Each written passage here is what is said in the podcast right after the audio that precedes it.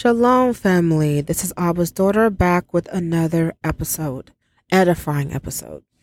So, we are continuing with the making of a slave family. This right here is part four, and it's called the nigger marriage. Before I continue, family, I have to say the disclaimer.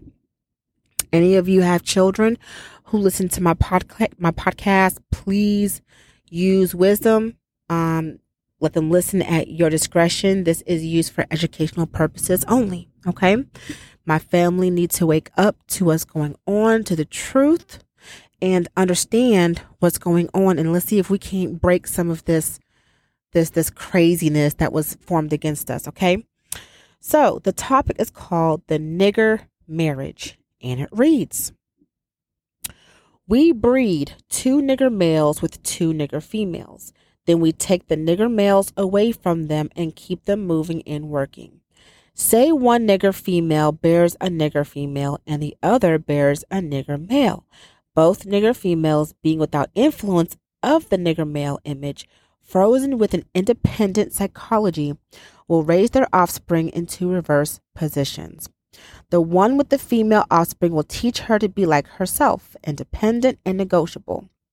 We negotiate with her, through her, by her. We negotiate her at will.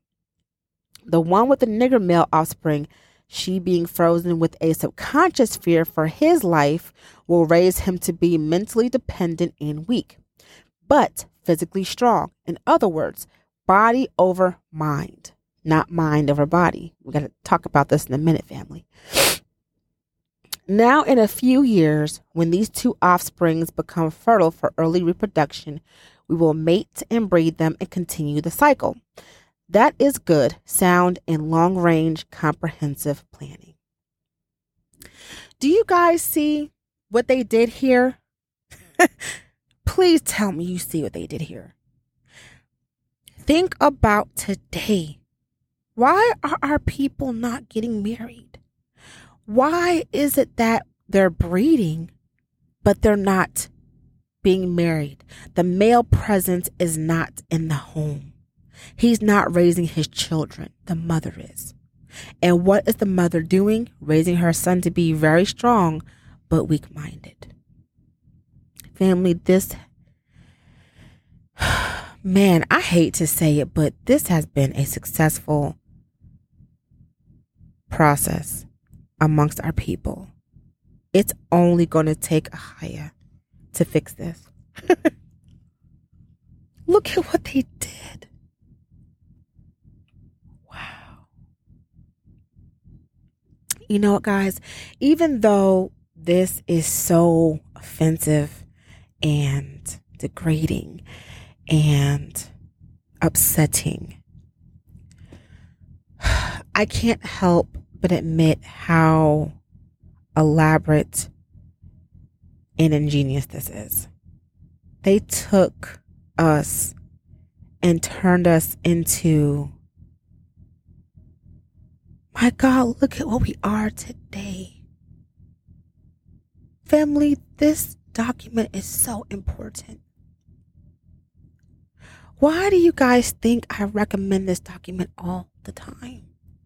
This is so important to understand the mentality of our people today.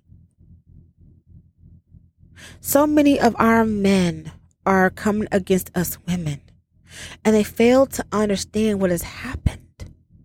We had to watch them get killed. We have to watch them get raped. We have to watch them get dehumanized. We have to watch them suffer and the fear we have for our little ones. The,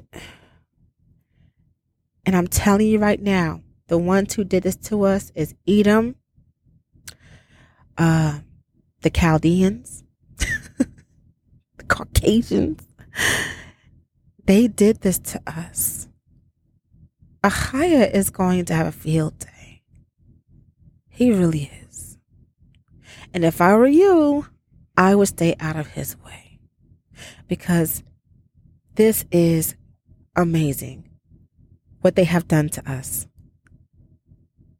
Those of you who call yourselves I don't know, Puerto Ricans and Mexicans and all of that, and you got something to say about my people, shut your mouth.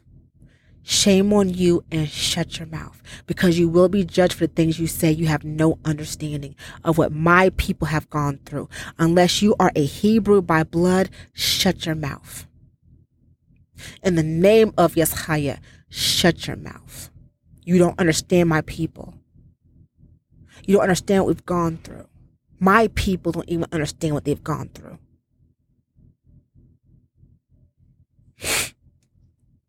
This was a very short section, you guys. Um, I will be back with the last couple of um, sections in this book. Okay. So I thank you all for tuning in. I hope and pray that you guys are understanding now and getting this. Okay. And with that being said, I'll talk to you soon. Shalom.